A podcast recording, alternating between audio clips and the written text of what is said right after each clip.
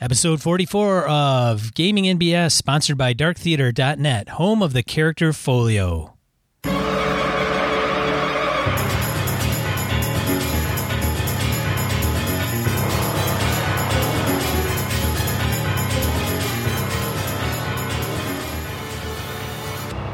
Welcome to Gaming NBS. We are a podcast where we talk about tabletop games, specifically around role playing games and other miscellaneous topics of geekery. I'm one of your hosts, Sean.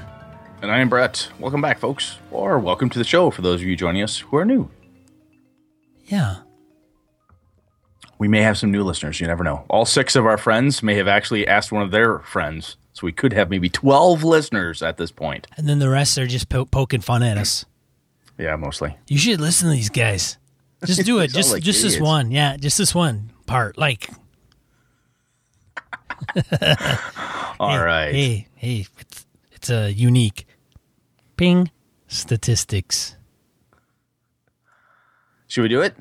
Yeah, man, let's freaking do this thing. All right. So announcements. Um, on our Google Plus community and a couple other places, and over at Misdirected Mark, they announced it as well. But we have another bonus BS. Uh, we interviewed Phil Vecchione and got a little crazy there. Mr. Sniezak uh, jumped in, grabbed the mic, wrestled it out of Phil's hands. There was much squawking and complaining. No, I'm kidding. It wasn't that bad. but Chris kind of shanghaied us there. It was pretty fun. We had a good time talking to him. Chatted about Phil's new um, co-authored book um, that he did with the boys over at um, Gnome Stew. It's the uh, Focal Point book, the complete Game Master's uh, guide to running extraordinary sessions. We got links in there and uh, on our webpage and the show notes from the bonus BS thing. So give that a check. The other piece I had is that uh, Mr. Ed Greenwood, I believe, according to the rumor mill, I think he's actually going to make it to Game Gamehole this year. I'm kind of an Ed Greenwood fanboy. I'm not a huge. I don't play in the realms on a regular basis, but I look at what he's done and how he did it, and a lot of uh, w- w- where I see his stamp, if you will, and how he uh, approaches the realms and the seminars I've seen him in. I always enjoy listening to him and talking with him when I get the chance at, at cons. So it's pretty cool. I'm hoping he can make it. Oh, he is. la- he's running the. He's running the adventure that the Gamehole guys threw together and are partnering with him on, and he's running it at the con. Oh, that would be cool. Very very neat. Sweet. Yeah. The um the last annou- announcement we have is that today is Wayne Humfleet's birthday. I have no idea. Mr. Star Wars. Absolutely. So we were Sean and I were trying to figure out how to do this, and then uh, our little uh, Ewok Wayne said uh, something something. I will honor him with the song of my people. I believe is how it came. Do we do we have this? I think so. Hold on. He, All right. Let me see. I think we got it here. Oh yes.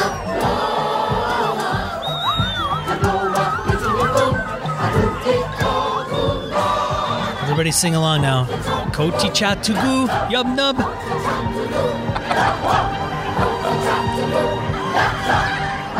Nice. No more crazy.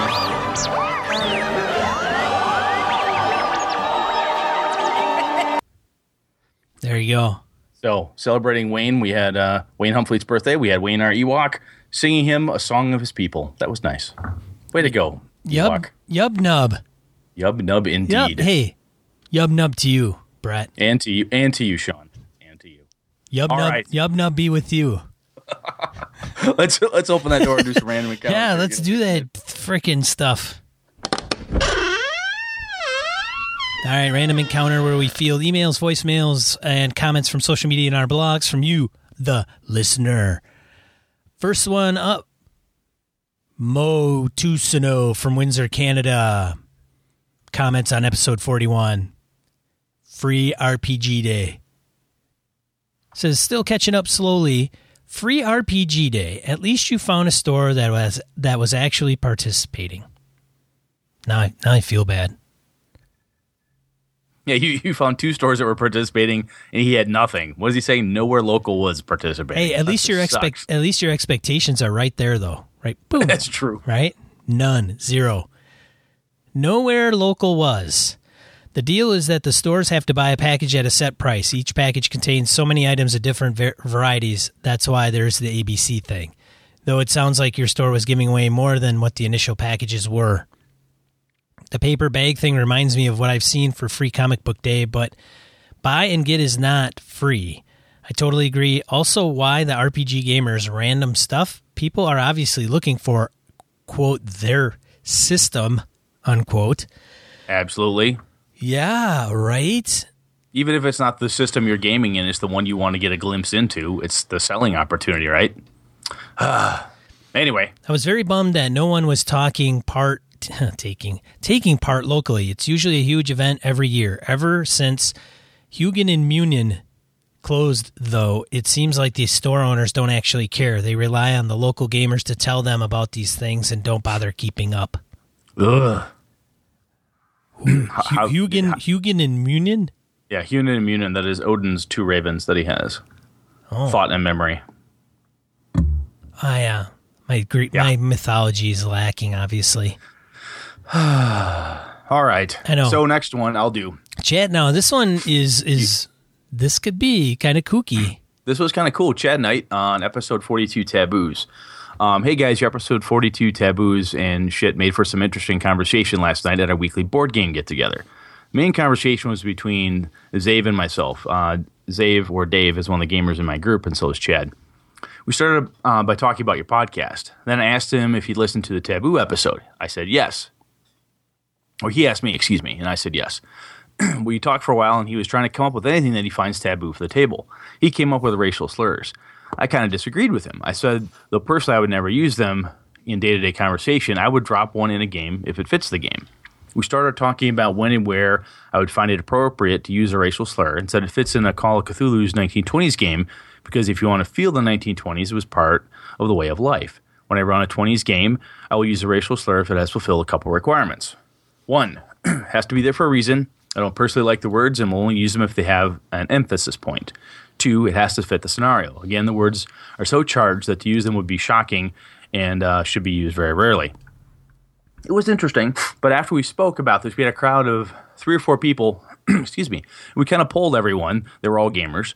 And it seemed that most of the people there were understanding that if it's in a game and that they were not going out on the streets and spouting hate, um, th- they seemed to understand that. I want the immersion in my games that make you feel, smell, and taste the 20s, the modern day, medieval, or Renaissance.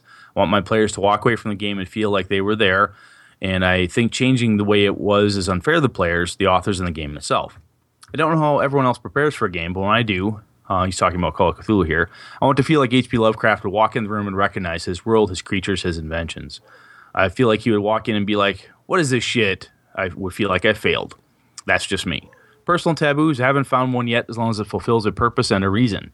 That said, I always put out the social contract that says, My plans include this. If you don't want to play my game, that's okay. If you want to discuss the problem, let's talk. However, chances are that I'm still going to run the game in the way I feel comfortable having the creator walk in on me and say, I know this. Sorry it's long and I could have gone even longer, but I'd like to hear what you guys think. Hmm. Interesting. Sean, do you have any, any thoughts on that? I do. I don't. Uh, I, I, I couldn't do it. I, actually, hold on a second. Let's just. I'm gonna pause the show quick, quick, because my dog's barking. Hold on one second. Okay, thanks. Uh, look, the the nice thing about podcasting is you pause and nobody notices the difference. Unti- unless we continue to talk about the pause. Well, true. So my dog should be a lot quieter now. I apologize. So thoughts. Going back to what you were asking, I I couldn't do it. uh, racial slurs. I, I couldn't. I just couldn't. I have it. a, yeah. I don't. I, so here's my thinking, and uh, you know, this is not to say that Chad's doing it wrong because if it's his game, that's great, and if his players are are okay with it, I would. Pro- I'd throw the card. I'd be like, dude, I can't. I can't roll that way, and this is the reason why. It kind of goes to like I know this is gonna be kind of off the topic, but it kind of goes to gender.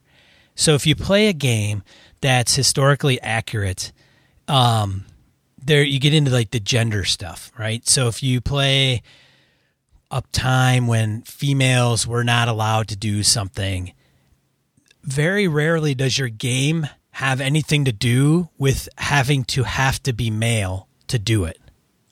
Yeah, what is the? I think Phil Vecchione said this in one of the last episodes was, uh, when they're talking about uh, the con game, one of their latest. I think it was actually, excuse me, their latest one. We Yep. said, you know, I've never written an adventure where having a penis was the only way to win the game, Exactly. or the only way to really get through the adventure. So I've never played in a Call of Cthulhu game or anything else where the only way to get through it was to be white, black, Asian, whatever ethnicity, Puerto Rican, eh, you know, whatever you have. so the other thing I find is that I have instead of using some very powerful racial slurs, there's some words that just evoke absolute cringeworthy, and I think we, we know what some of those are. Yeah. And I know Zave pretty well, and I know when when he is. I've been near him, and I've heard somebody use the word near him, and he loses his shit. It makes him incredibly angry, and I get it.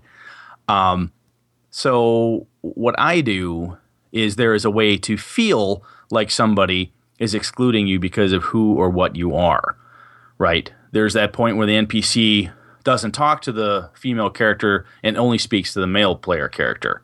And you can tell, oh, he's that guy. Or he doesn't want to talk to the dock worker who's from the Philippines. He only wants to talk to the librarian who's a white guy in a Call of Cthulhu game.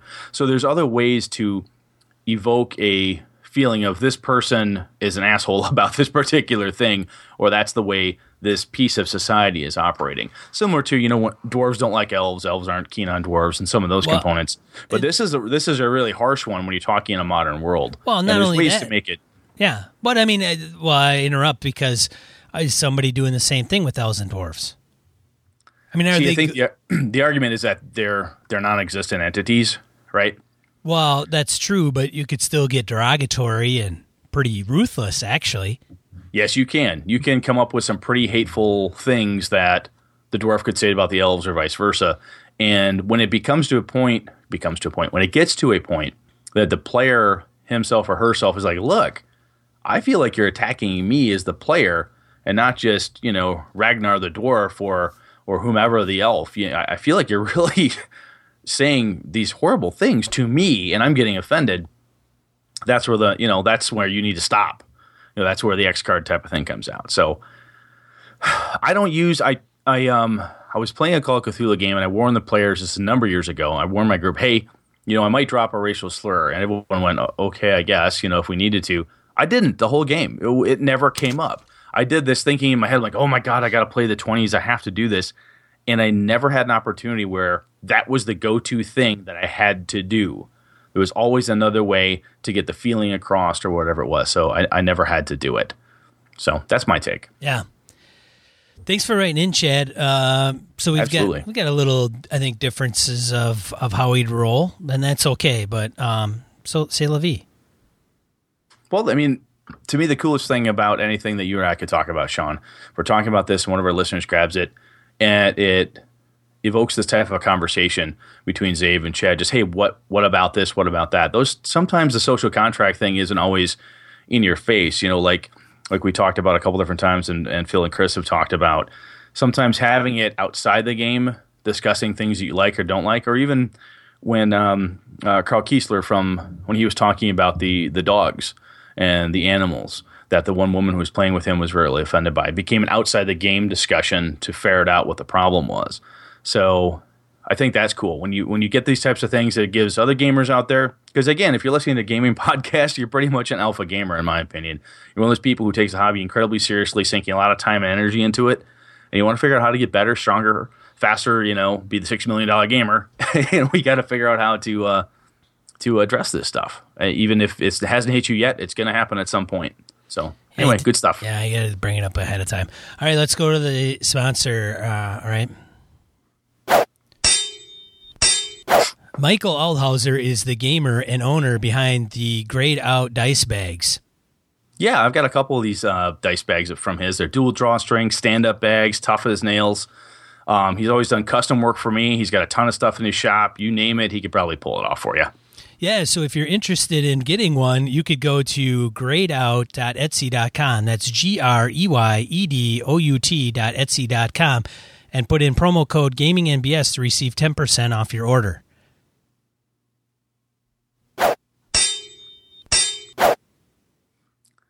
Fresh. I like that. That was fresh. Something. Changing it up here at Gaming BS, keeping bit. ourselves on our toes. Exactly. Just to see, do we have it memorized or not? I have no idea. All right. Topic of discussion. Yes. So when we did interview Phil, we were talking about. I, I, had a little self-serving portion of the interview where I asked the boys, Chris, because he he uh, jumped in there, and Phil. I said, "Is there a topic you'd like Sean and I to cover?" Um, Chris had one I'll save for another day, but the one Phil brought up was the the nasty topic of fudging dice rolls. I believe Mr. Sneezy hates it, hates it, hates it. And uh, after playing D and D for the past couple days with my boys, and fudging a few dice rolls myself, and watching my son AJ fudge some dice rolls. What the hell? yeah, he's a little he's a little chip off the old uh, old block there. Um, but anyhow, I want to talk about it a little bit because there's lots of different ways to take it and so on. And I was just kind of curious because not only from the GM side, but from the player side.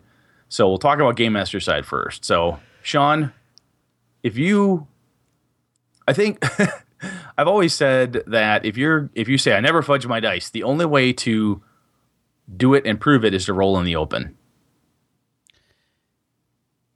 I, otherwise, otherwise, as a player, I always assumed the game master is tweaking the numbers in some way. Sean, what do you think? Do you fudge them? Dude, I don't even roll dice. I have my just, Android I, phone behind the screen and I just hit a button. And it makes it sound like I'm rolling a die. Like I have a die that I recorded myself. I take a 20 sider nice. and I put it in my ring hand, right, with my yeah. wedding band. And I kind of jiggle it around so it hits the wedding band. And I record that sound effect. And then I kind of plop it down on a notebook.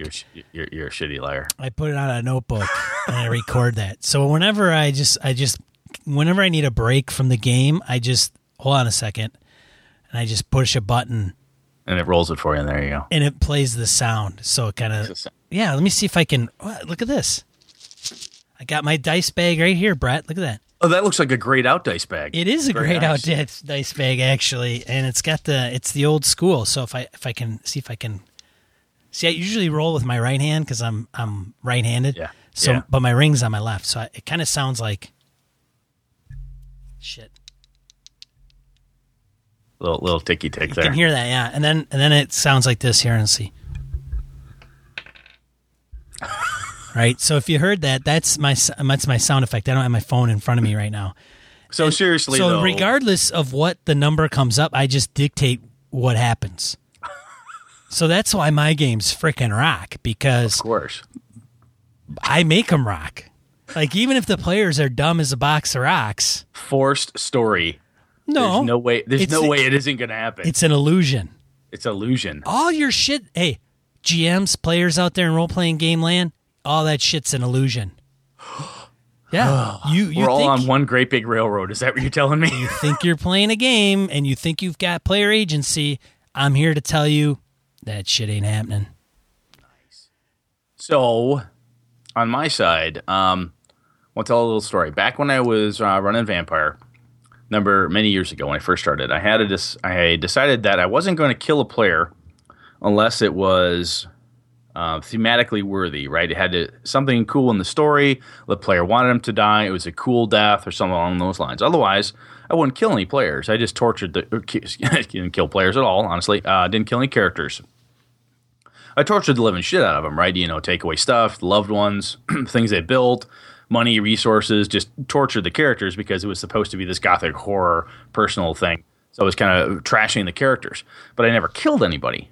so there was a time a girl I was dating in college was showed up at a game. She was kind of interested to see what it was about. So she sat next to me while I'm while I'm DMing or game mastering at the time. And I used to have a I've got the first edition White Wolf GM screen. I had it in front of me. I picked up a fistful of D10s because it was all dice pools. Shucka shucka shuck. They hit the floor or a table, and I'm like flipping over. Oh my god! Blah! This happened. And by this point, Heather, the girl I was dating, knew what the rule was and knew what the target number was. And she looked at me and she said out loud, Why are you rolling the dice if you're not going to bother to use them?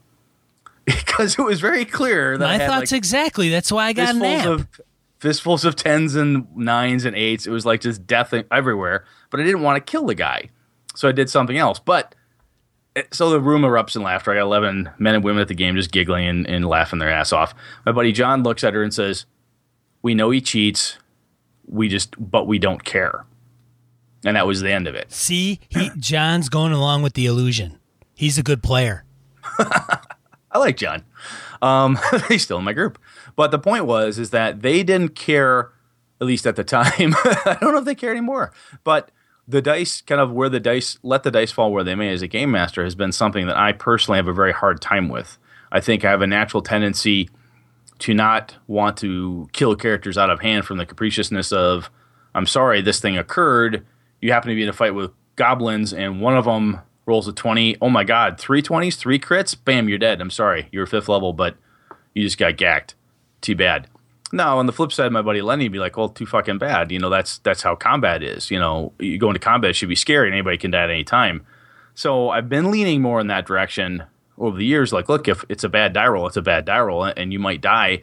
And instead of being afraid of what that will do to my story, I'm starting to look at it as a challenge for me as a game master, saying, okay, wow, um, the the fifth level wizard, the fighter, the the star the starship captain, whoever it was, died.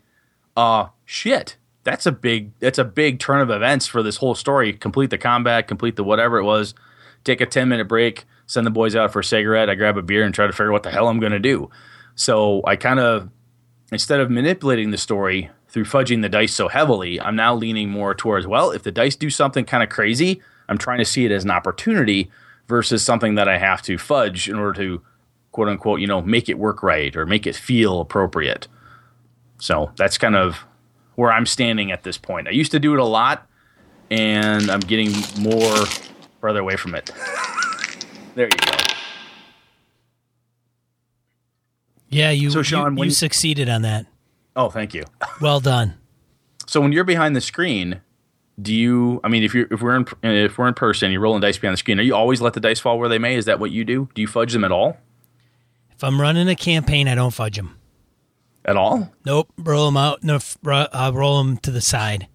And I roll them to the side with usually there's a guy or gal or player. When you say roll them to the side, you roll them in view of one or more players. Yeah, I, I don't do it like open on the table. I'll do it off to the side where there's a player that's sitting there that'll, you know, they'll occasionally try to peek around anyway. So I'll just put them there and I'll say, look, dude, right there, there's a 20.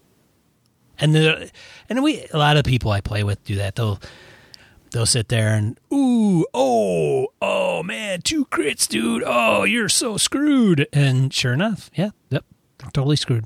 I do it in, um, I do it in long term games. In one shots, I'd probably fudge the snot out of them.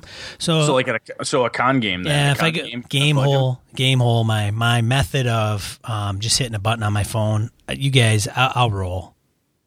And well, maybe not. I'll roll. It'll be behind the screen, maybe. but you might you might mess with it a little bit. Well, who so do you wants think? to kill? Who wants to kill somebody in the first five minutes of a con game? I mean, I think I always hear this argument uh, on I think I podcasts. think Tim Kask. I think he's well known for slaughtering characters. Well, maybe have a few few backups, I guess. If it's one of those where like DCC games, it's like, oh, there goes another one. Here you go. Here, pick Yeah. from the pile. Well, I've heard I've heard it described as you know when you're doing this game master, you're cheating. They see it as tantamount to if a player on the table cheats at his dice, right? He always rolls 15 or higher, or he's got a dice set, or he's flipping dice, or you know adding bad numbers on purpose. I mean, I, we, we've talked about having cheaters at the table before, you and I have, and um, how come? How come they're they're considered cheaters, but the GM isn't? That's what I'm asking. Oh, that's- that yeah. from from your perspective. Do you see it then as hey, if a player's a cheater for doing it, then you're a cheater as a game master? No, I think that game masters never cheat. Okay. Wasn't sure what to do with that. I don't think a game master. Hey, I'm running this. I'm running this show. Hey, rule zero, baby. Rule zero. What I Game say, Master's always right. what I say goes. So what the hell? You can't cheat, right? So if I were to say, look, we're here to tell a story, and I don't want to. That's why my method works the best. Okay. Yep. Because So, if we're going to tell a story, I don't, you know, I want to make sure it goes a particular way. If that character is not supposed to die, well, guess what? You're not going to die. Okay. But when it's done and said, and you've like, you're you're Boromir, and you're fighting off a horde of orcs, you're going to go down in a freaking pile of glory. So now, so there's a there's a piece of that, right? Where if the player says, "I want to die," I'm more than what my character. I think I think my character should probably, you know, he's getting a little crazy. He's doing whatever. I think you know, if you kill him, that's fine. So are you then going to say, "Well, I'm sorry, the dice uh, fall where they may. I haven't hit you for four combats. Sorry." It all You're- depends you're on what- trying desperately to die, but it's not going to happen. All- You just keep missing you. Boromir. All depends on what chapter we're in. Well, depends It's on not, what chapter. it's not your time yet, dude. Sorry. Oh, I stand in front of the moving train. Nope, sorry. Train derails. Stops dead. Can't happen. You wake up. Oh, you're not even in front of the train. It was a bad The dream. thing, the only thing more powerful than that train is Sean's railroad campaign train. nice. I'm gonna totally run a game at a con and never roll a die, and it'll be the called, best. called it'll be the best game con event ever. just go to an AmberCon then. They don't roll dice. yeah, but you still have the I get to achieve this. Kinda. Still Yeah. diceless. Hey, I'll, But so anyway. that's just a reminder that I'll be running a game at Gamehole Con. Make sure you register. You will have the uh, the time of your life. exactly. I 'cause you guarantee. can't die apparently. I, I guarantee it. Because it's the So- story. I got a great story in my mind. I will tell it to you. Just sit at the table. See, part of me right now, I kind of think you might be serious. I'm not sure. I really can't tell. I'm looking at him, people here, and I can't tell if Brett, he's fucking with Brett's me. or in my he's game not. group. Wait until this Wednesday. Nice. So, as a player, though, if you're playing a Brett's game, and do you care if the game master is fudging them as long as you're having fun? I mean, does what from so you're behind, you're on the other side of the screen, right? Do I know? I personally don't give a shit. Do I know? It doesn't bother me. Do I know? I don't know. Maybe you do. Maybe you don't. Well, Would you? Would you care? ignorance is bliss. I think. Would I So as care? long as- would you care if, if if I said, look, I fudge dice because I just want to make sure that you don't die stupid or whatever. what if I'm what if you do that. fudge them the other way? Oh, dude, you totally got smoked. Like four crits. I shit you not. Look. All, all, all You your twenty, preset four dice behind the screen. all your twenty siders are at twenty. So does that bother you? If someone says, "Look, I, I fudge dice," Well, that'll piss that'll piss me off. Four, You serious? Are four, you serious? four No, not not not not the four crits, dude. But if I tell you I fudge dice, is that gonna like? I'm not fucking playing with you, Brett. Uh, who in the hell GMs and says, "Dude, I just want to let everybody know at the table I fudge dice, so just want to let you know." Right? Nobody's gonna So- know. That's the whole point of this whole argument. Nobody that- should know. Brett's just doing it behind the back. That, that that goes to my argument, man. I'm gonna roll. I'm gonna get an I, iPad app. 50, makes- 50 cents. Well, they make they make die rollers on the iPad. no, but I not. I don't need a die roller. I just need the sound effect. Well, Just that's what I'm saying. You get a free die roller. It makes the dice sound click, click, click, click, click, rolling big- all day long. the big the big button. Yeah. Roll, f- fake roll. How many dice?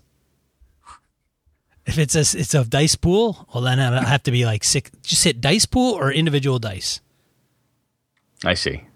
I would. Uh, I don't know because that's so. Uh, how would you know? And if I didn't know, I wouldn't give a shit. But if I knew, well, then I had to string you up by your balls. Yeah. God damn it! You're dead to me. No, I don't. I don't know. I uh, I yeah, I would say why are you fudging dice rolls? I don't get caught up with the not dying part. I think some people do, or I think you're right. I think that's where some of it comes into is that they don't. Sometimes as a game master, you'll have that favorite NPC, and you're like, man, it would be really cool if you know, you know, Lord whatever Lord Flashheart lived until the next episode because it would be really cool to have him. He's supposed to be the big bad guy, but they got lucky in the first combat and they fucking killed him. I don't want him dead. So yeah, he escapes or whatever you pull out of your ass. Brett, have you ever had a player where you're afraid to to kill his guy, his or her guy? Yes. Huh. So, have you fudged dice because of those th- that individual? I have in the past, yeah. Yeah. See, sometimes I think it comes to that. Like I got a buddy of mine, Jeff. I also killed. I also killed a player one time. Because, killed a player. no, I did not. Here kill we're going, killing players. Now it's on tape. Jesus Christ! Now I Damn got to testify. Your Honor, I thought he was Your Honor, kidding. He did say. No, I killed. I've I have killed characters years and God, this is like high school, early college, where I was sick of the player, so I just aced his character. I'm like, just you're dead. Something happened. Oh, brick fell on you. You know, blocks fall, motherfucker. You're dead. So you fudged it to kill him. Yeah, Yes. I have. Well, there you go. Works both ways, right? It can. Good, good and evil. Now that said, uh, like I well, like I kind of let off with, I don't do that now. What I try to do now is look at it instead of saying, "Well, I really need to manipulate it so that the story's cool, and this is what I have to do." And what I'm what I'm doing now is I see that as kind of this is probably going to come across as um, condescending or arrogant, but when you're doing it to keep the story going in a certain way, that's a pretty entry level way to try to keep your story rolling right? Because you have a preset mo- notion of, well, I God, this is you know Lord Flashheart the Deadly, and he's supposed to be in the final solution or the big problem thing that they're going to fight at the end. If I don't save Lord Flashheart, this is not good. So instead of doing that, if they do kill him early on when I didn't expect them to because the players are wacky and the characters pull something off, I now take it as a challenge within the story itself to say, hey, who's Lord Flashheart's son, his brother, his somebody else? How can I bring in yet a new person? Look back at the NPC roster and, and drag somebody from the depths and thrust them into the Lord Nasty Evil Bastardhood or whatever it takes. So now I see it instead of, like I said, that entry level is manipulating the dice so that does what you want versus um, taking the story, excuse me, excuse me, and all the different components that you can work with, and not just seeing the dice as the only thing to work with to keep the narrative going the way you want it to. There's other ways to keep the narrative going. You may have to make some adjustments on on the on the road, but you don't have to use the dice as the only vehicle to get you there. Yeah, I agree. I think that um, I think that I think some GMs. What is it? What is it? The one show was it Gamers, the Gamers movie, or no, no, no, no. It was um, Zero Charisma, which is another movie that Okay. the, the Nerdist kickstarted and produced. And you can go out and Google this, the the Zero Charisma, and it is like so. I think a lot of people might not like it because it portrays a guy who's your uh, the guy who has zero charisma. He's the GM. He's always the GM. and He's always been the GM, and he doesn't have a great social personality. And It's the great anti stereotype. It's the nasty stereotype. Of yeah, yeah, right. yeah.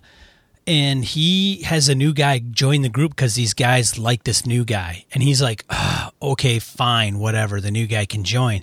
Well, the new guy starts to question his authority and how you know. So he's so he's talking about he was starting to monologue a scene, and the guy's like, "I take out my bow and shoot him."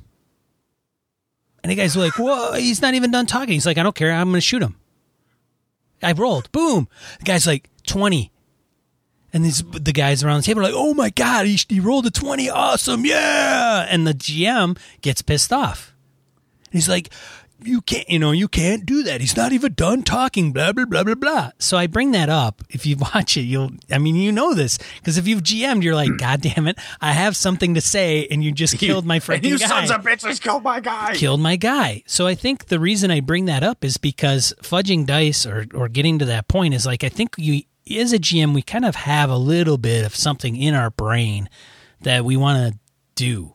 And if it's I mean, let's face it, there's a lot of movies, a lot of books, and a lot of stories out there where there there's the bad guy and the bad guy's going to monologue or make a presence and do or say whatever or reveal the big plot scheme and you want to be able to do that in a cool fashion. But if you got a player that's going to be like, I whip out my bow and I fire two arrows because I have multi shot, and oh, by the way, I rolled two 20s. Oh, and I confirmed them if you have to confirm them or not. Yeah. Oh, I did uh, 30 points, of da- you know, 40 points of damage. Now you could fudge it and say, okay, you didn't kill him, but say he di- he's supposed to die. And then there goes you're like, dude, this is kind of the coolest part of my shit. And you just fucked it up. So So you've got to you got to adjust. You have to adjust the story then. Yeah, I roll for. I I want to shoot. You can't right now. It's we're. Hold on a second. No, I So- get to do it. It's a surprise round. I get to do it. He won't even see it coming. Well, hold on. Let's roll for surprise. Let's do this. So where where I'm coming from is I think, and this just hit me now, that instead of manipulating dice, what I'm doing now is I'm manipulating tactics. And here's what I mean by that. So this last Friday, or excuse me, um, Saturday, yesterday, yesterday or Saturday, yes it was. So I'm playing D and D with my boys, and um, previously they had fought an owl bear, an owl bear mother and its cub. And I decided that they were first level characters. There were three of them. It, Connor's playing two guys, and AJ's got one. So the characters sneak up on this thing. they find this cave, and the cub is in there. It's pretty big. It's kind of scary. So they're fighting that.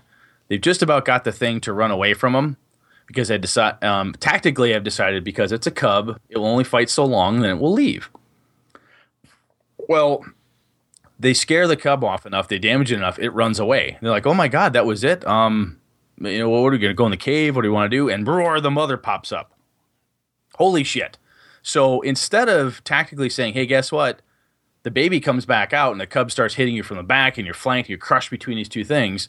I decided tactically that the cub is going to stay in the cave because it's scared, and its mother's going to work is going to work the party over. So then it was again three guys against the mother.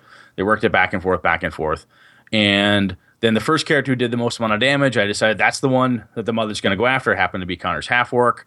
Bam, bam, bam. She's wailing on him, leaving the magic user alone because the magic user stayed back.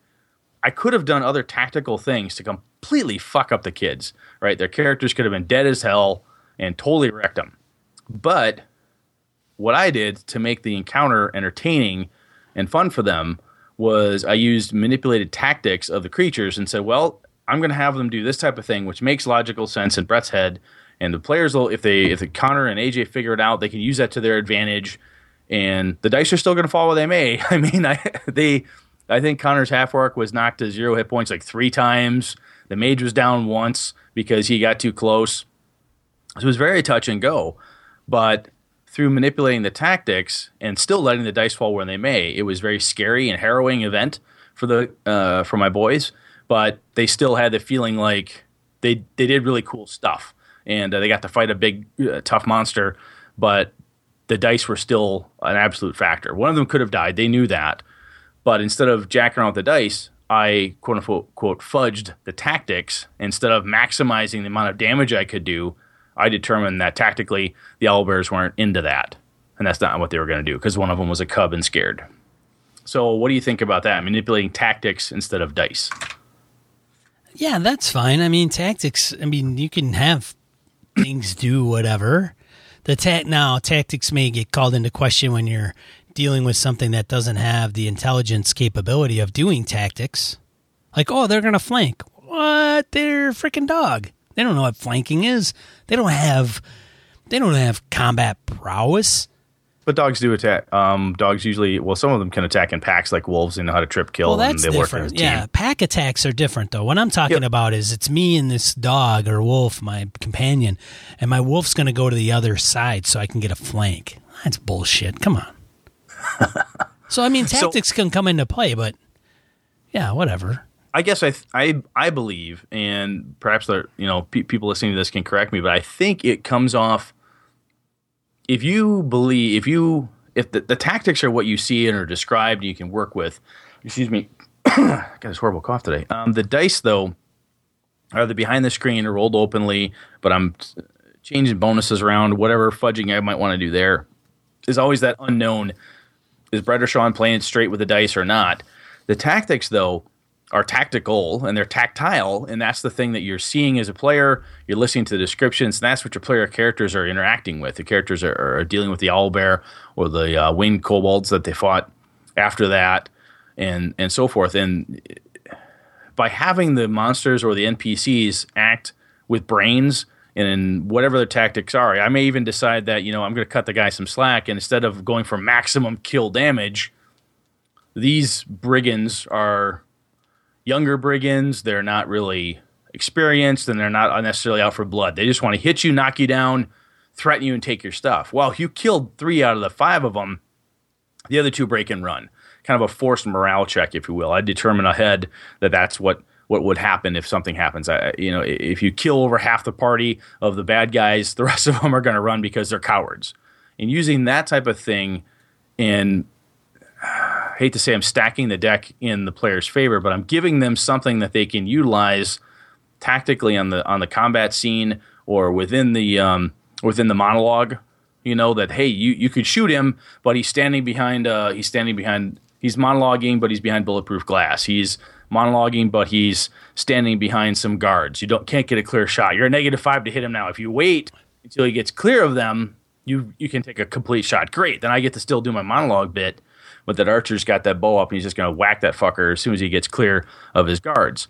So there's an opportunity for you then as a game master to get through the cool monologue thing or have the really neat encounter where it's touch and go, but you're not fudging the dice. That's that's where I'm going more. Like I said, back in the day, I used to fudge dice all the freaking time. And now I manipulate the tactics and I don't manipulate the dice as much. So you're kind of doing what I do. You don't roll the dice, man. You just dictate. No, I do roll the Oh, dice. that's cool, man. I, I I totally the respect dice. that, I- man. I just manipulate tactics. Wait, freaking tomato, tomato. No, it is not. tomato, tomato.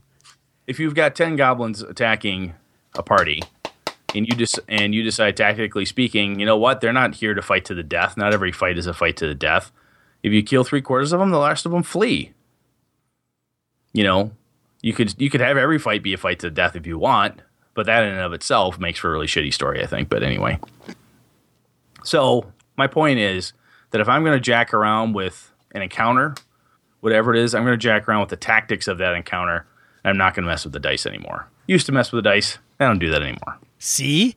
Ditch the dice. That's the answer. All right. You know, I, So- I think there's going to be somebody that agrees with me. They're going to be like, "Oh, I totally understand where Sean's coming from, man. I'm totally on board. Fuck the dice. There's nobody that agrees with you, Sean. No more fudging. N- remove the dice. There. Fudging is not an issue. Next. Next uh, topic. If you've ever played Amber Diceless, you'll know that fudging is definitely an issue. Still, it, fudging in amber diceless. you can get there can be some really wonky stuff that I've encountered with Amber, where basically instead of bending the dice rules, you end up bending the rest of the rules because well, one they're really vague and written like stereo instructions. So anyway, different topic, different day. So if I put the DM fudging aside and talk about players, I've had players with the whole I want to die perspective. I, I really want to this to be my character's final moment. Would you care if a character or a player, excuse me, were to fudge the dice in order to fail? These. Would would, These- would that would that bother you? Ah, sh- well, you know, Because we usually see cheating is like, look, I'm going to cheat, for, and here's where I'm coming from: is that they don't. have- They don't hit you, dude. Sorry. they didn't hit you. You want to die? They just don't hit you. I don't know what to just tell you. I distinctly remember this. It was kind of we were playing a game in uh, in college. I was playing a D and D game, and I had these these guys were, were going at it, and my buddy John is is the game master at the time, and Andy, his uh, he gets charmed or controlled in some way. He's supposed to. He's like death on two legs, you know, fighter dude. He's gonna lay waste to the party because he's inside with us. Like, ah, fuck, he's killing us. But Andy started Andy started fudging to fail. Right? He forgot to add modifiers. Oh, You know, did he purposely or? I don't. He, he always claimed he didn't. Oh shit! I forgot. I was just you know whatever. But I'm like, I don't. I think he cheated not to kill us. You know. Yeah. But at the time, we're you know we're in college and we're playing, and as characters, we're like, we got tenth, twelfth level D and D dudes. We we brought up from babyhood, basically. I really, I'm, I'm glad you cheated, kind of thing. You know, when when it benefits us. But I have seen people too where they're like, look, I'm I'm going to do this thing, and I don't care if I die. Well, you should roll a die. No, I, I don't care if I fail. I'm going to do it anyway. I'm going to do this thing. And they look at me as the game master and say, look, I'm going to jump in and try to plug the hole with my dead body. Okay, Well, I guess it depends on what they're what they're actually doing. Like, so when they say, "I don't care if I die," that's fine. But what are they going to do? What what is okay? Great. It's kind of like the Pathfinder thing. I check for traps. Great. What are you doing to check for traps? Like, describe what you're doing. Where get you're some searching. narrative going. Yeah, get some narrative going. So, what are you? Great. You are all kamikaze, Harry Carey. What are you doing? I'm. I okay. Somebody shoots an arrow. It's gonna hit Brett's guy. Can I jump in front of it? Maybe. Give me a roll. But if it's kind of if you you you don't have to roll right if you just say well i'm okay with dying but it's still even if you're the guy like even if it was real life and i tried to you know i was a bodyguard and i tried to dive in front of a shoot you know a shot bullet doesn't mean i'm successful True. so maybe But then- then the maybe that's the player- maybe the- maybe that's the story like the he's martin riggs man he wants Reagan got shot. That's just how it works. Well, maybe that's like Martin Riggs, man, from Lethal Weapon. He's like a recluse, suicidal guy, but he can't. He, he's not successful. Well, that's a bad example. That's a bad example. But I'm, what I'm saying is maybe, maybe the players come to grips with death, and that makes everybody on uh, uh, uneasy because they're they're crazy. They're like, you are going to jeopardize our party, dude. So I think some of that stuff. You know, how are you going to how are you going to want to die? Like if you're de- like okay, so if you're a player and there's a dex mechanic in your armor class, say okay, I don't move because dex is kind of like you're moving, right? You're Yep. you're ducking and dodging. All right, so you just stand there. Doesn't mean the guy can hit you. True enough. Maybe the guy's like thought you were going to move one way and you didn't, and he he Swing and a anticipates yeah anticipates your move and actually misses you even without your dex. Well, ain't that some shit? Isn't it? Wouldn't it be cool with the person? it would be awesome to have a player like that that you wouldn't kill. Yeah, sorry, can't die. Blessed by the gods, you are. Can't die. But my star captain needs to die to save the ship. Sorry, can't die. Well, stay here. I, I don't care if the oxygen's running low. I'll be the one to pilot to the heart of the sun. Sorry, can't die. Yeah, What? yeah. You come out on the other side of the sun. Crazy. Get a really good sunburn. I what actually the reason I started talking about players is because what happened to me was I was playing with some guys a couple of jobs back. I was chatting about it with somebody about fudging dice and, and whatnot because we had a player with us who was an abysmal cheater. He was bad, bad, bad, bad, bad. Um, I think I've told you this before. He was he was Australian, and his accent, his Australian accent, instead of saying paladin, he would always say paladin, and he had this. He would say paladin with this very thick Australian accent, which I can't do. There's some high school, or uh, as a matter of fact, uh, Happy Jacks just mentioned if asked if anybody pronounced it pal- Paladin. Yeah. Well, apparently this this dude out of Australia did, and he was he was playing with us, and he was a horrible fucking cheater. And and the joke in the group was he would use his you know smite evil like 18 times a day when you're not allowed to, just crazy shit. And the joke was, well, he's a paladin and not an actual paladin, so therefore the paladins have different powers, right? We knew it was bad, and what, so the guy we were talking about this one time without this individual in the room, and they said, "God damn, that would just it's just he's cheating. It's really annoying. What are we going to do about it?" So we're trying to figure out how we're going to address this problem. And I can't remember who it was, but one of the players said something like, "You know, it's it's okay if the DM's doing it because for the sake of the game, whatever. Man, when a player does it, that's just wrong." See, And I'm like, so that that that was one of the turning points. Honestly, in my head, I'm like, I don't I don't know if I buy that argument anymore. Like I said, I used to I used to think, well, I, I need to mess with the dice to hit you or not hit you, and, and make this this dramatic scene. When I'm like, no, you know what I need to do is instead of manipulating the dice, I should you know use the tactics, use the brains of the creature or the NPCs do, dealing you know with you in the encounter instead of instead of fucking with the dice. Let the encounter do the talking, if you will, and have that work. Because otherwise, I do feel like when I'm messing with the dice now, in the back of my head, I have that conversation going on, and I'm like, "You're cheating. You're rolling a die to hit this guy, and you're purposely missing him." Because it would be really cool not to kill Dave's character. It'd be really cool to leave, you know, Kristen's character alive because she's really put a lot of time and thought into it. It's not a good time for her to die. Well, guess what? who Kristen's the made same you one. God, DM? Uh, rule zero. Oh yeah, that's right. That's right. That's right. But the um, the other piece then is um, one of the other arguments from that conversation, you know, like I said with that group where I had the horrible cheater, was the well, if I put myself in a stupid situation because my character I play, if I play my character like a moron, I deserve to die. Doesn't matter how cool I am or how great it would be if I was there for the big boss fight at the end. If I'm the dumbass who jumps down the dragon's throat, I deserve to die, even if the dragon's not the big final battle. I do something stupid, I deserve to die. Don't save me um, just because I did something dumb and you think it'd be cool to have me there for the Lich fight. Fucking kill me. If I did something stupid, I'm dead.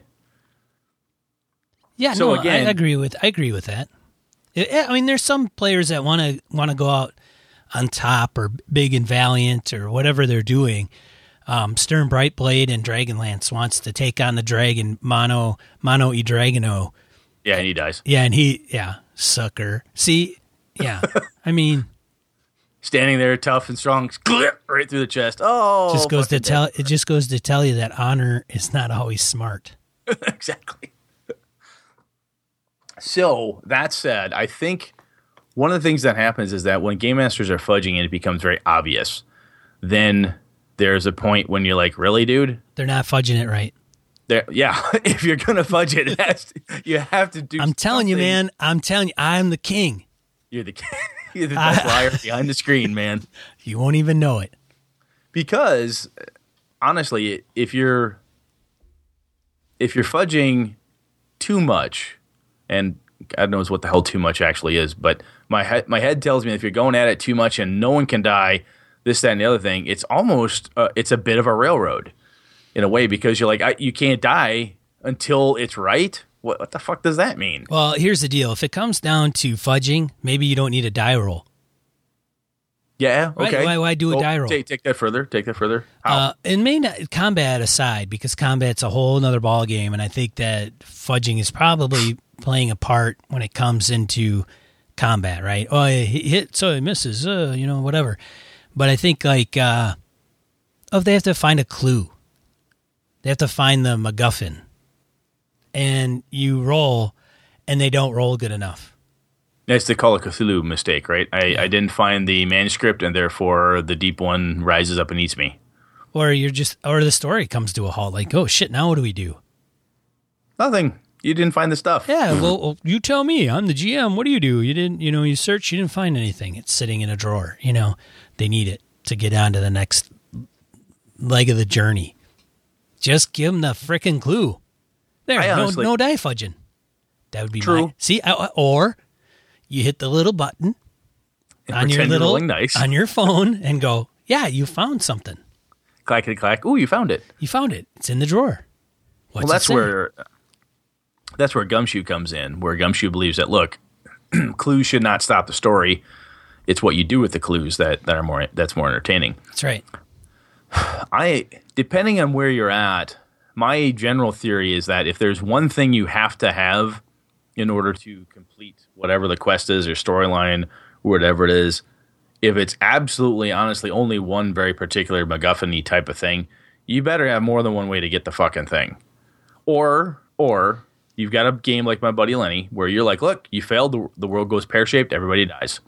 And you as players have to be okay with that, saying, look, I failed that's the way the dice rolled. Yeah, we didn't get it, and Great Cthulhu rose up, and now the Earth is uh, full of blasted uh, darkness and death, and that's just how it is. Cannibals running in the streets. Hey, what are you gonna do? We failed, and Yeah. that can be okay. That's right. Yeah. If that's the story that you're going to tell, GM, if you're gonna tell, you're gonna force me. So I think some of the the die fudging. What I mean when I hear you say that, what it brings to my mind is this concept of I, as the game master, have a story I'm going to tell, and you're along for the ride.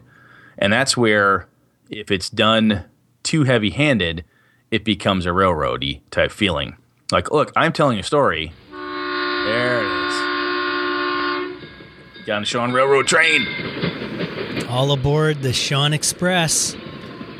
So it becomes a point where if I'm telling if I'm telling you a story and you don't really have any part in it, you're doing different things and it's kind of cool and fun and and whatever, but you'll die when I want you to die because it makes sense in my story. That it doesn't always sit with folks very well, and I think I, I can definitely see where that would be where that would be upsetting. I also think it depends on the game system you're running. Ah, we haven't talked about that, Brett. Huh? Yeah, good point. Fair points. I can't imagine playing first edition AD&D and making a death save, and and you're you know, or you know, some of those saves are not easy. True. First- Save versus poison or die. First, yeah, sa- first Click, or uh, second the level. two. Yeah. Too bad. back in the day, man. I mean, if you didn't fudge dice, people are going to be dropping off, and people are okay with that. And then there's some that are not. That was when when we were back in the '80s. Um, when people said, "Yeah, you're oh, you play D and D, cool. Who's what's your highest character? What level?" And you go, "I'm 10th." They go, "Whoa, that's wow, that's great." Fifteenth level. Oh yeah, right. Oh, sure. Like you're yeah. not cheating. But I mean, if you got to like seventh level, it was an accomplishment because you there's a lot of crap that would come up that would. I mean, if you didn't fudge the dice, seventh level was an achievement. Well, as I said, if you play through White Plume Mountain, there's a uh, trap in there that gives you instant super tetanus, and you die. There's nothing you can. You're hit. You're dead. There's no save. There's no cure. Nothing. You just fucking die. You know, you get stabbed by a purple worm. You're dead. O- okay. Too bad. That, That just happened. That goes back to me if I Wandering monster hits you. You die. see if I play a game like that. It's like, all right, there's a door. Okay, I keep going straight. You need to check the door. Nope. I keep going. Okay, come come to what a door. about the door? It looked really Yeah. cool. Okay, you come to a T intersection, left or right. Do I hear anything coming down from the right side? Give me a roll. Yes, you do. So, okay. okay, I go the other way. It's Now, like, it's like a rat because- maze. So if we take, I don't want to do this.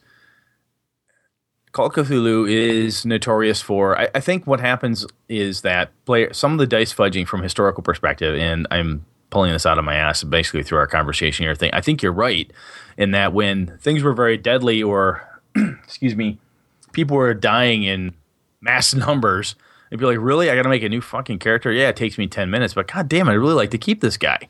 I like to do. I like to get to the end of the bloody adventure for a change and I, I I can see where people would fudge the dice, or or, or excuse me, fudge the dice, or um, you know, like in my perspective, manipulating the tactics and so forth. Now, some of your games like your Pathfinder, tons of different skills and feats and spells and cool stuff there. You've got some of the better um, uh, the the other modern games that you've got. excuse me where lo- lots of different skill checks and different things you can do. I think that some of these systems where you know first edition AD and D there were no skills. You know, you just you talked about what you're going to do. There were no skills involved. So I think some of those other some of the rule sets, to your point, now have ways to multiple attempts with dice to get past an obstacle. You can check for traps. You can use a perception check. You can listen, hear noise. You can sneak. Everybody can try to hide in shadows. Everybody can try to do something. Excuse me. So I think there's more.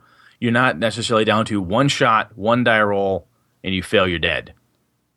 No, you know, or I you fail, you don't right. get the thing. There's multiple opportunities. If you have five people in a room and Call of Cthulhu and they're all searching, you've got five attempts to find the thing. You should probably find the thing Well, somewhere yeah. within those five. Well, even five. even five E gives you three three death saves, DC 10, three, Yeah. and you got to fail three consecutive ti uh, three three times. or a one and one failure, and then you're dead. Huh? If you roll a natural one, it gives you two deaths. Tick, True. tick. Yes, that is true. But still, But point is, point is there's more than one opportunity to do a thing. correct. There's is no where- there is no save for save or die. No, not much anymore. No. No. And I think even again for me, the tactics, manipulating the tactics and the encounter. I'm saying tactics, but I'm talking about the encounter, whatever's going on, is a more. I keep using the word tactic or tactile, but it's this more uh, engaging way for players and characters to be involved in what's going on and make decisions. If you see um, the first time you encounter wyvern, if you find its lair and you see this nasty, viscous, poisonous stuff spread around, you see a you know animal that's been stabbed or it smells like poison. You ha- give players opportunity to find out the fact, hey, the fucking thing is poisonous before they deal with it. You know, you're giving people an opportunity to use the world and all the knowledge that they can pull in, all those great knowledge checks and historical information or whatever they have about the world, or they can say, hey, everyone's from Alpha Centauri has this thing. And again, you, more than one way to get a thing done. If you, the more ru- real you make the world, and the more you can interact with it, the more opportunities you have to uh, keep the story moving in different directions, and you don't have to mess with the dice anymore. You don't have to fudge a die roll. You know, in your example, somebody's monologuing. If my bad guy's talking, he's standing somewhere where you're at.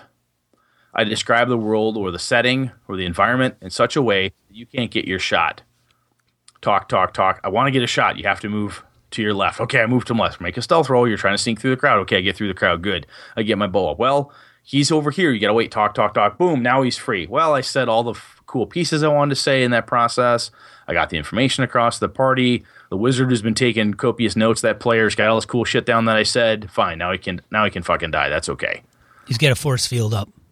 Force field. Too bad. Sucker, dude. I don't know what to tell you. Oh, Yeah. and you attacked. Oh, oh no. He knows where you are now.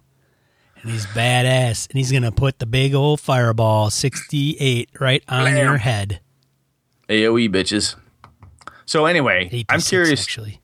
I'm curious. I know. I know. Kristen Sniezak hates fudging dice, and as I alluded to here, I'm getting away from it more and more. I'm, I'm more about utilizing the world itself, the tactics, making the creatures act in a uh, kind of in a manner that fits that's fitting of them. If you've got a cowardly kobolds or you've got well organized goblins or something, having them behave in a certain way is more entertaining to me and makes the world more alive than it is if I'm just fudging dice. I think fudging dice is, is a rudimentary, very basic way to tell a story.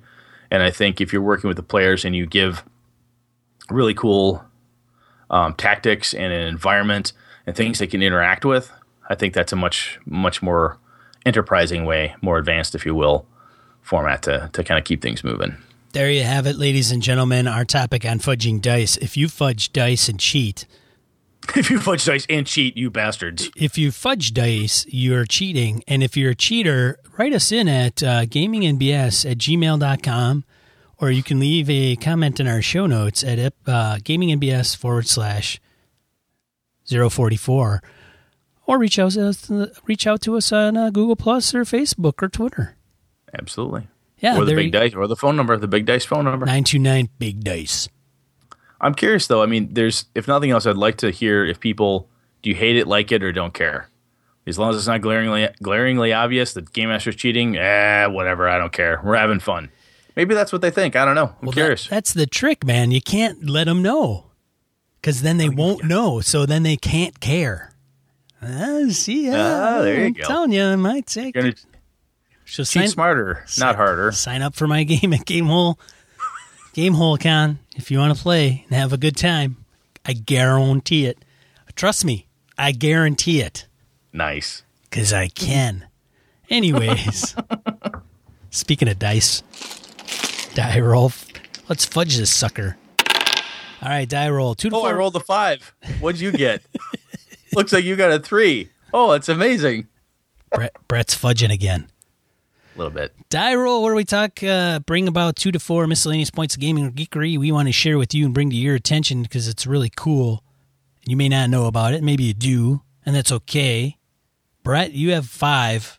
I went for five. I went over two to four because I fudged, right? So I just added an extra modifier because I figured, fuck it, why not? So um, there's a new trailer out on for Starz, Ash versus Evil Dead. If you've seen Army of Darkness, any of the Evil Dead movies with Bruce Campbell, go out there, watch this thing. It looks awesome. It's as campy and as wonderful as Bruce Campbell gets. It looks just awesome to me.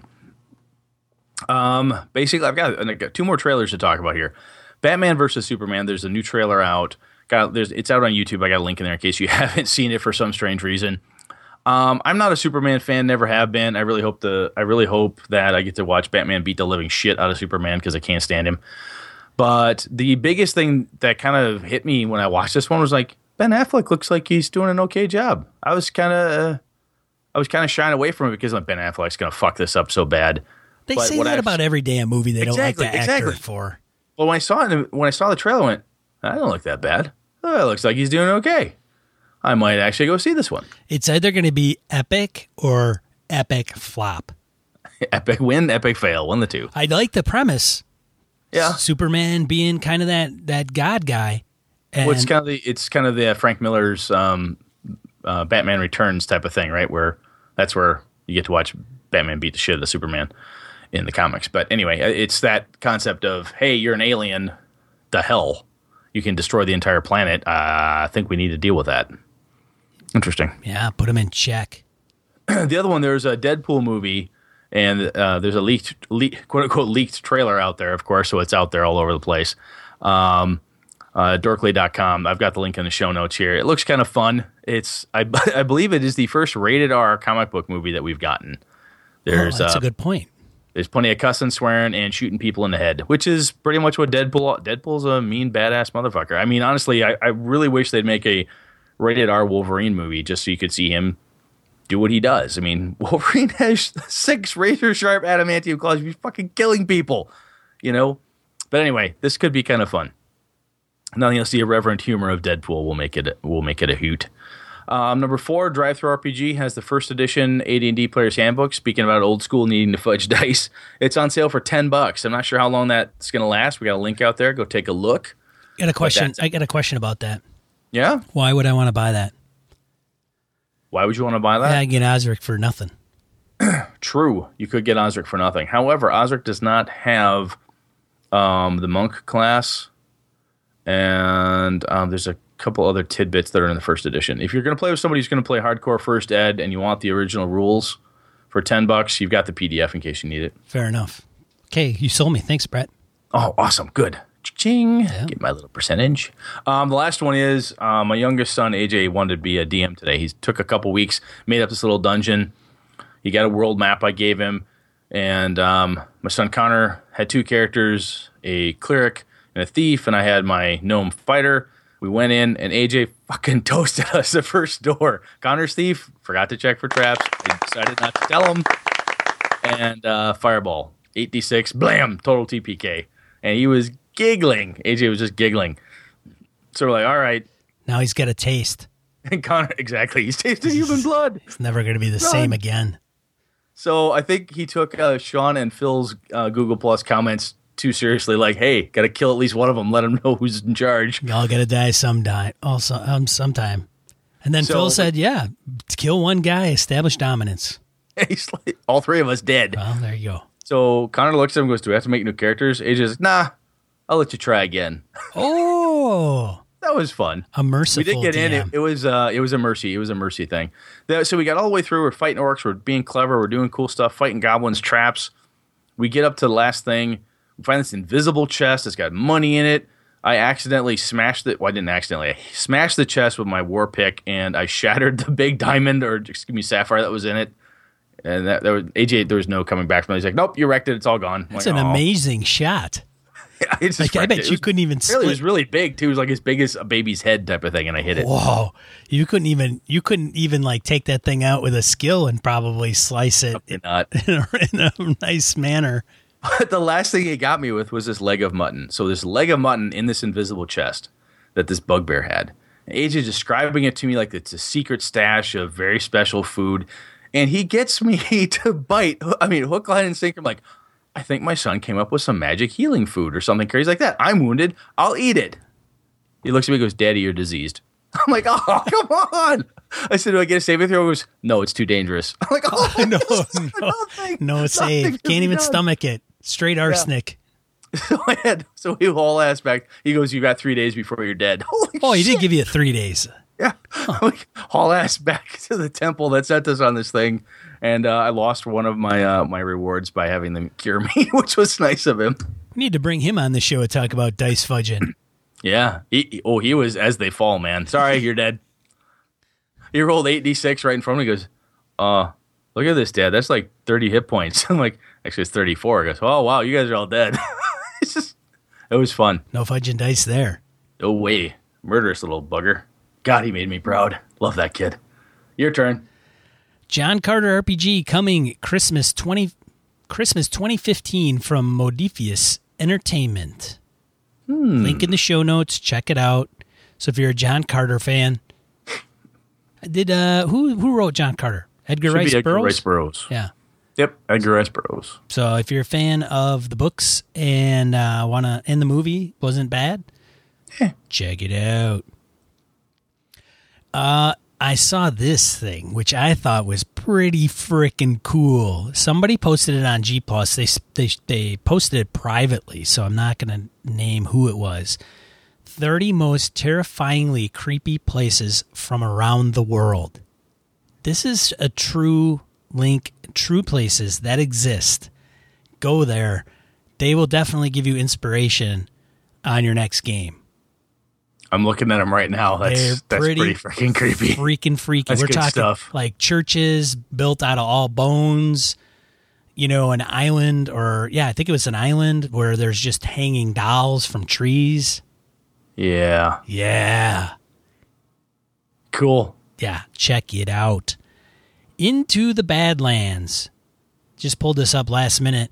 It's a trailer that was released at Comic Con for the new AMC series coming this November.